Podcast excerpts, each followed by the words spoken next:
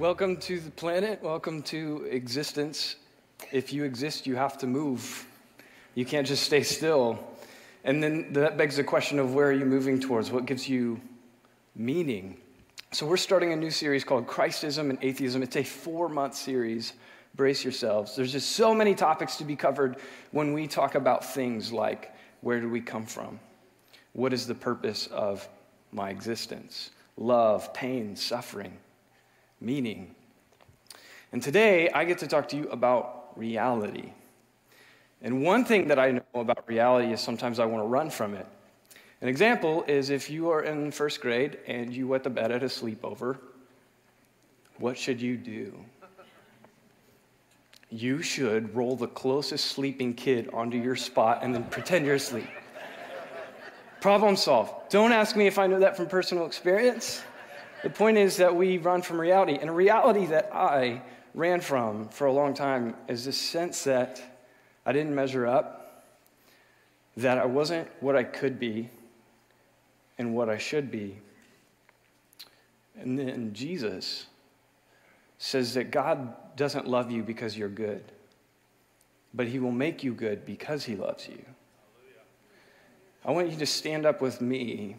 If we believe that God is creator and that our purpose is derived from Him, and He is the one who says we have value or don't have value, we should be able to rest in the security, not the insecurity of the world, but knowing that it is His house. Amen. So turn to someone, we're going to sing about that, but turn to someone and ask them first when the last time they wet the bed was. Hey, you got to stay here. Oh, sorry. You played to pray. Oh, that's Remember? right. Oh, that's, how, right. That's, how it works. That's how it works. So, something about reality is that what we just observed was someone struggling to perceive what was real or what was in front of them and make sense of it, right? Yeah. You made the, the logical deduction that it should only be something that would fit in the top black box. That's true. So, I using did. logic in your human experience, Yes. yet you were still surprised by something that was right in front of you, Yes. right? That's true. and you touched my face. yeah, you did. Speaking of faces, I want to take an opportunity to pray uh, for two of the most recognizable faces in our Southbrook community. John Glista, will you come up here? Uh, so, John and Kathy have been here since, yeah, give them a hand. You did pretty good in the game. It was crazy. yeah, sorry, dude. I licked your hand. It was all for show. Okay, so John, John and Kathy have taken the call to lead the Southbrook City Lights mission, to be the City Lights pastor of Southbrook. And what is significant for me to get to lead this moment is that I have been a recipient of your mentorship, your presence, your faithfulness, all these things. Uh, so it's only natural that I would want other people to benefit from your lives the same way that I have, right? So, what I'm going to do is invite you to pray that prayer with me to ask God to continue using them in even bigger ways than they imagined through their faithfulness. Have you guys been here since the mid, late 90s? What- 95. 95. Yeah. Talk about faithfulness. One of the phrases that we use around here uh, comes from Jesus talking to Peter, and he says that upon this rock I will build my church. And every person who has joined the movement of God's church since then is a stone on top of that stone. And you guys, because of your faithfulness here, there are tons of other stones built on your shoulders. And we celebrate that. We're going to pray for God to put more stones on your shoulders because your faithfulness can withstand it. All right? God, we thank you that there's nothing more compelling than a person who goes out of their way, even at the expense of their self interest, their self preservation. But there's this transcendent goal of loving sacrificially. And Kathy and John have experienced that in a profound way, and then they have gone on to pass it. Thank you for their presence in my life that has affected a trajectory that I'm very grateful for. I pray that they will have opportunity after opportunity, that you will give them the, the guidance through your Holy Spirit of the character needed to, to remain faithful and to keep impacting people for your cause. I thank you for faithful people like this and ask that you would add more because of their effort in your kingdom. It's in Jesus' name that we pray. And everybody said, Amen. Will you guys give John and Kathy a round of applause? Appreciate it. Yeah. Reality is, is a, a funny thing. It has an if then consequence. A lot of us have experienced uh, some if thens. If COVID 19, then shutdown. Uh, we have an opportunity for us to engage uh, in an, uh, an event that will take place twice. So, Laura Buffington is facilitating this online engagement. Uh, it's a platform where we make sense of reality through narrative and telling our story. It helps us uh, digest and explain the things that you have experienced. So, you will want to go to hello at southbrook.org. Email hello at southbrook.org and say that you want to participate in the event until one day. And generosity is really the idea that you have been a recipient. It is more blessed to give than receive, but after you have received, it poses the question of what will you do with it? Will you be a person who just absorbs it and that's where it ends, or will you continue passing it along just in the same way that John and Kathy uh, have received the grace of God and then have continued to say, I want to share it, I want to share it, and I want to share it. Uh, so, generosity is one of the ways that we take on the character of Christ and become people uh, who, do not, who do not exist just for ourselves, we exist for others. And your generosity goes to helping others. I want to go back to reality. Jordan Peterson says that in reality, if there is such a thing as reality, then if you have a false relationship to it, that you will inevitably fail. So the question of what is reality is supremely important. If God, then, if God exists as creator and he is benevolent, then. This is a song that our community has belted out over and over and over. It's called So Will I. If God, you gave your life so that others could find life. If you surrendered, so will I. So this is a moment where you can consider and reflect on the if God reality. If he, then. And for many of us, you have already come to the conclusion that God does exist. You move to the so. If the rocks cry out, so will I. So if you want to stand, I invite you to stand. If you want to sit and reflect, you're invited to sit and reflect. It's about participating in reality. So people have been making money, they've been very successful with people who struggle with understanding reality. Reality TV. Let me make my case. The Bachelor, I think I'm done. The Bachelor has many, many seasons. Only two thirds of the seasons actually end in proposals. And of those five proposals, only a few actual weddings. So when you run the math, The Bachelor has an 11% success rate. In other words, it is an 89% fail rate. Yet you watch it. Maybe not you. I definitely don't. But I know some of you do. And there's no shame there. This is church. But there is something to be said about the struggle of humanity to understand reality. What are our expectations? Will they actually become true? Is there grounding for those things to become true? I want to tell you about a little um, reality TV incident that I created, and thereby explain to you a couple things that we know about reality. So, my daughter Isla is two and a half years old. This is a couple years ago. I have this red Jeep, the top is off. I drive around with them. They love just getting some sun and cruising with dad, right? Uh, this is like the only moment that I'm ever going to be cool to them. And uh, we get home one day, we're out for a cruise. I realize I have like three hours. Mom's at work. I'm going to get the, the girls inside. We'll hang out, play, and I'm going to take care of some things around the house. Well, do you know if you uh, give a kid a potato chip in your car, they will turn that into a thousand broken potato chips? So I turn around when we pull in the driveway, and there's a thousand broken potato chips. And I think, oh my gosh, I cannot stand that. I just got to get it out. So the girls are inside, and I pick up her car seat out of the Jeep, and I set it off into the yard, and I'm like, all right, I'm going to come back to that. Run back inside, play with the girls. Oh no, we were supposed to leave five minutes ago. So I get the girls together. We hop back in the car. I grab her car seat. go, oh shoot, I never, I never really dealt with that. Throw it back in the Jeep, buckle them in. Oh no, I'm so frazzled. I lost something. I need to go back in the house for it.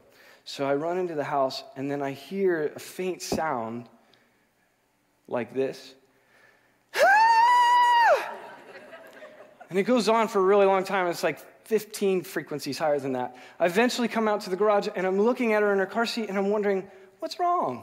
You're perfectly, nothing is hurting you. I get up closer and there's about a hundred ants crawling all over her bare arms. And she's so little she can't even unbuckle herself to get away from the ants. It's confession time. Do you know the line they say, kids don't forget, you get to watch your parents grow up too?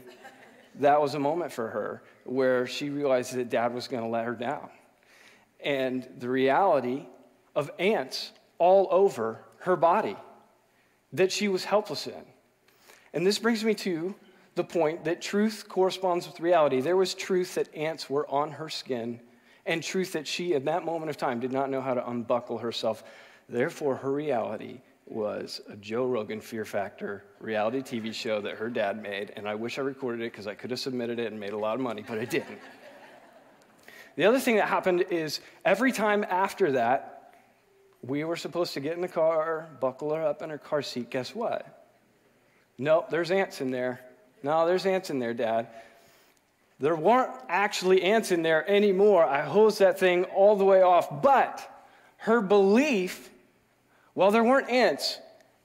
She thought reality was there were ants. So her belief in that moment, moving forward, was not corresponding with reality because she didn't understand uh, that the car seat was no longer going to just be sitting in the yard for three hours because daddy learned his lesson. But when a person believes what is true, they gain an accurate perception of reality. And so over time, through reason and experience, she started to realize okay, I do not need to be fearful of ants in my car seat anymore. So, if reality exists and we have a false relationship with it, then we will fail. Which begs us so many questions.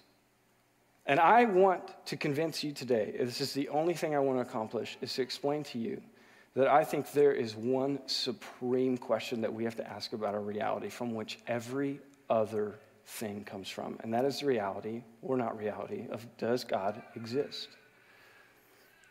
Now, if you don't believe God exists, there are some unsettling realities.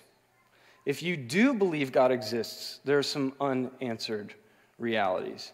Now, something, I need to make the disclaimer, something can be unsettling and it can be true. For example, your teenage daughter's boyfriend it is true that he is her boyfriend, and when you met him, it was unsettling. So, something just because it's unsettling doesn't mean it's not true. It can be unsettling and true. There's the words of a philosopher that, for me, characterize what the unsettling indicates for me. When I notice an unsettling in my reality, what do I want to do? I want to get an understanding of how I'm supposed to interact with that thing or give me answers for what it is and what I can expect. Pascal says, What else does this craving, this unsettling experience that I have, and this helplessness proclaim that there was once in man a true happiness, of which all that now remains is the empty print and trace? This he tries in vain to fill with everything around him, though none can help, since this infinite abyss can be filled only with an infinite and immutable object, in other words, by God Himself. No, like I said, if God does not exist, there is something unsettling. A few years back, a New York Times published an article with a naturalistic worldview, and uh, one of its readers responded and uh, was actually documented as a response to this article. And this is what they wrote There are over 30,000 galaxies over 13 billion years old, with how many trillions of stars and many more trillions of inferred planets? So, how significant are you? You are not special. You are just another piece of decaying matter on the compost pile of this world. Wow. Nothing of who you are and what you do in the short time that you are here will ever matter. Everything short of that realization is vanity. So celebrate life in every moment, admire its wonders, and love people without reservation. I don't know about you, but when we try to communicate human thought, the if 30,000 galaxies, 13 million planets, you are insignificant. After a then or a so, you expect an explanation. So celebrate life and every moment, admire its wonders, and love people without reservation is completely separated from the statement that he made from before. That is unsettling. How can I make sense of something that is called human value? In the atheistic, theistic debates, this is known as the problem of value. How do you explain that you have value? How do I explain that I have value? If it's from a naturalistic, materialistic worldview, and we are just biology and chemistry governed by the laws of physics, then there is no standard for which I can attribute my worth or your worth. Then you run into a whole nother problem Let's say that we can assign value arbitrarily. Who gets to determine the value? Because if it's you determining your value, and I say, no, I think that you're not as valuable as you think you are, the person that wins is the one, whoever is most dominant or strong, to assert their opinion. And when we look out in nature, uh, you could say, well, well, maybe there's an explanation in nature. Everything in nature shows that I want to eat you before you eat me, and thereby preserving my existence and ending yours. That's a tough reality to come to grips with if that is the only explanation for human value. And now you could say that we've evolved and that I uh, assign value to you that is equal to the value that I have, but that is based off of the original premise of the naturalistic worldview, which would say, I care about you because I know that if I help you survive, it increases the chances of me surviving, which is still a self centric perspective. Yet, you and I, if I were to ask every person in this room, do you think humans are valuable? You would say yes. That puts us in a weird position. If you're trying to understand the world and your meaning through a naturalistic perspective, but yet you also think that humans have value, there is an incongruent reality. Those two things do not make sense with each other. An author named Annie Dillard uh, explains how this makes her feel. She says, And everything I see in nature contradicts everything that I feel about right and wrong. Evolution loves death more than it loves you or me. The spring robin may die, and nature is no less pleased. The sun sets and rises, and the creek rolls, and the crickets sing. But I cannot feel that way about your death, and you mine. Nor either of us about the robins. We both value the individual supremely. Nature values the individual not a whit. When I observe this creek, she's talking about this place that she is sitting in, and the nature surrounding it, in this world, either nature is a monster or I am a freak. We've got four months to talk through the questions about our humanity and our relationship to existence. I would love to give you every case possible in this moment about why I think you should believe in God, but the primary reason for me, personally, me, is the challenge of explaining human value. I cannot explain it without any other framework than Genesis 1 1, which says, In the beginning, God. If, if we take a moment and we, and we examine what is in front of us and we decide, okay, I need to make a decision in order to know how to move through this world. And option A doesn't make sense, option B doesn't make sense, and we keep going down the list until we find an explanation that makes the most sense of our reality.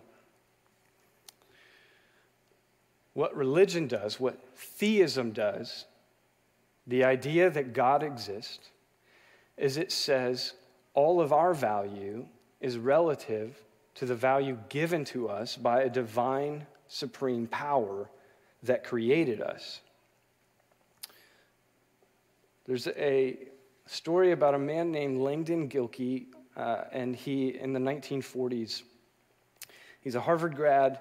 He grew up in the church, and he struggled with this idea of sin. He struggled with uh, what is the purpose? And he eventually concluded, while in his studies at Harvard, that uh, the most important thing was caring for humanity, but he didn't really have any explanation for it. He just thought that we have somehow gotten to the point where, through human experience of trial and, and error, we have realized that for other humans to exist, it makes my life more successful also. So he's moving through the world with this perspective, and uh, he decides to go to China to teach students English. And while he's over there, this is the 1940s, Japan takes captive the city that he's living in and places him in a concentration camp. This concentration camp is a square city block with 2,000 people and 20 toilets. Is maybe one of the most ruthless environments you can imagine a human being being in. And what he noticed is that all of these people from different kinds of worldviews were reduced to the same thing self preservation. So he noticed that the people who did not believe in God justified what they needed over what another person needed just because they could assert their power and their authority over that moment or that person and get what they wanted. And he also noticed that religious people did the same thing. The only difference is that they justified their behavior through uh, religious ideals. And he was left wondering what is the point of this? Can you imagine how disillusioned you would be? And in a moment where it looks like everyone has a knife to their throat, we all became the same. So, does our worldview even matter? But then he met a guy named Eric. And it threw a wrench in all of this for him. And I want you to hear his words as he tries to explain Eric, who lived selflessly in the middle of this mess where you would think that the only thing that matters is your self preservation. So Langdon Gilkey writes about his friend Eric it is a rare it is rare indeed when a person has the good fortune to meet a saint but he came as close as anyone had ever known Eric was concerned for caring for the teenagers of the camp, and he cooked for them and supervised activities for them. He poured himself out for them. Eric believed in Christ, but that his salvation was accomplished by God's sheer and free grace. He did not believe that God loves you because you are living a good life, because you are charitable to people, just total sheer grace because of what Jesus did. In little, we have a picture of what a human being could be. It says, if he was both humbled and yet profoundly affirmed and filled with the knowledge of God's unconditional love and undeserved grace. Religion is not the place where humanity's egotism is automatically solved, this self preservation idea, and why our lives both matter. Rather, it is there that the ultimate battle between human and pride and God's grace takes place. In John 6, we read about how, oh, I want to finish this quote because I jumped ahead a little bit. I'm really excited. we'll go back, all right? If human pride wins the battle, religion can and does become one of the instruments of human sin. We have all experienced the effects of that, and some of us have even participated in it. But if there's a self that does meet God and surrenders beyond the self interest and, grace, and, and the grace of God, religion may provide the possibility for a much needed and very rare release from our common self concern.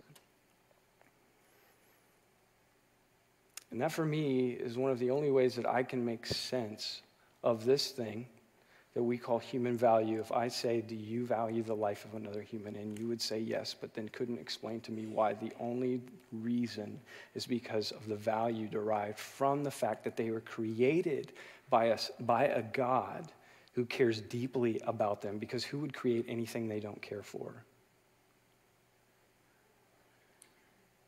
So then in Luke 6 31, uh, we see this, this uh, person interrupt history, the person of Jesus. And he says this phrase that we're all very familiar with. We know it as the golden rule, right?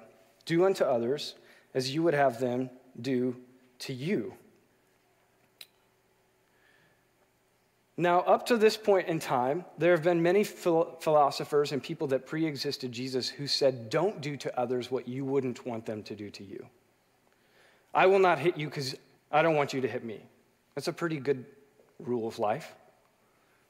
But it's isolating. It just says if I refrain from interacting from another human being, then I will be successful. So Jesus takes it the step further and he says, Do to others as you would have them do to you. And then he took it even further with this ridiculous statement Greater love has no one than this to lay down one's life for one's friends. The grace of God humbles and affirms you at the same time that we are so broken and bad that Jesus had to die for us, yet so loved that Jesus was willing to die for us. And that is the grace reality.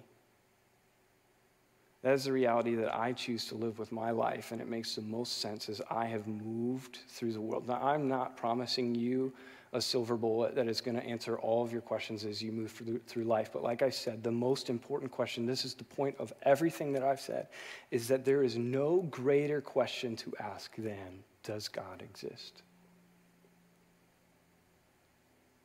C.S. Lewis says something that characterizes what the intention of the whole rest of this series is all about.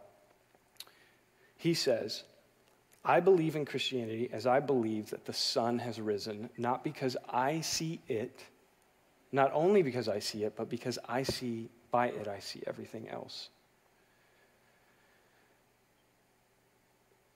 It's the if then reality. If God, then this. If God, then this.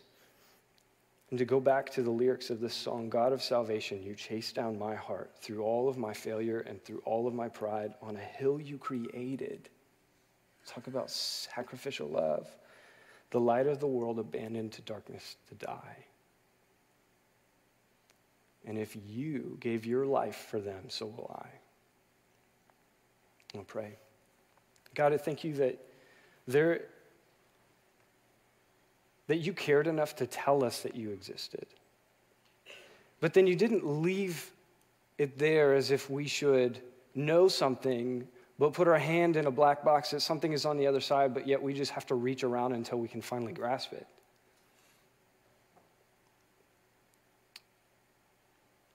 See, the thing about faith is it also requires faith to doubt things. When I examine a naturalist worldview or a theist worldview, I have to consider which one takes more faith to doubt and which one takes more faith to believe.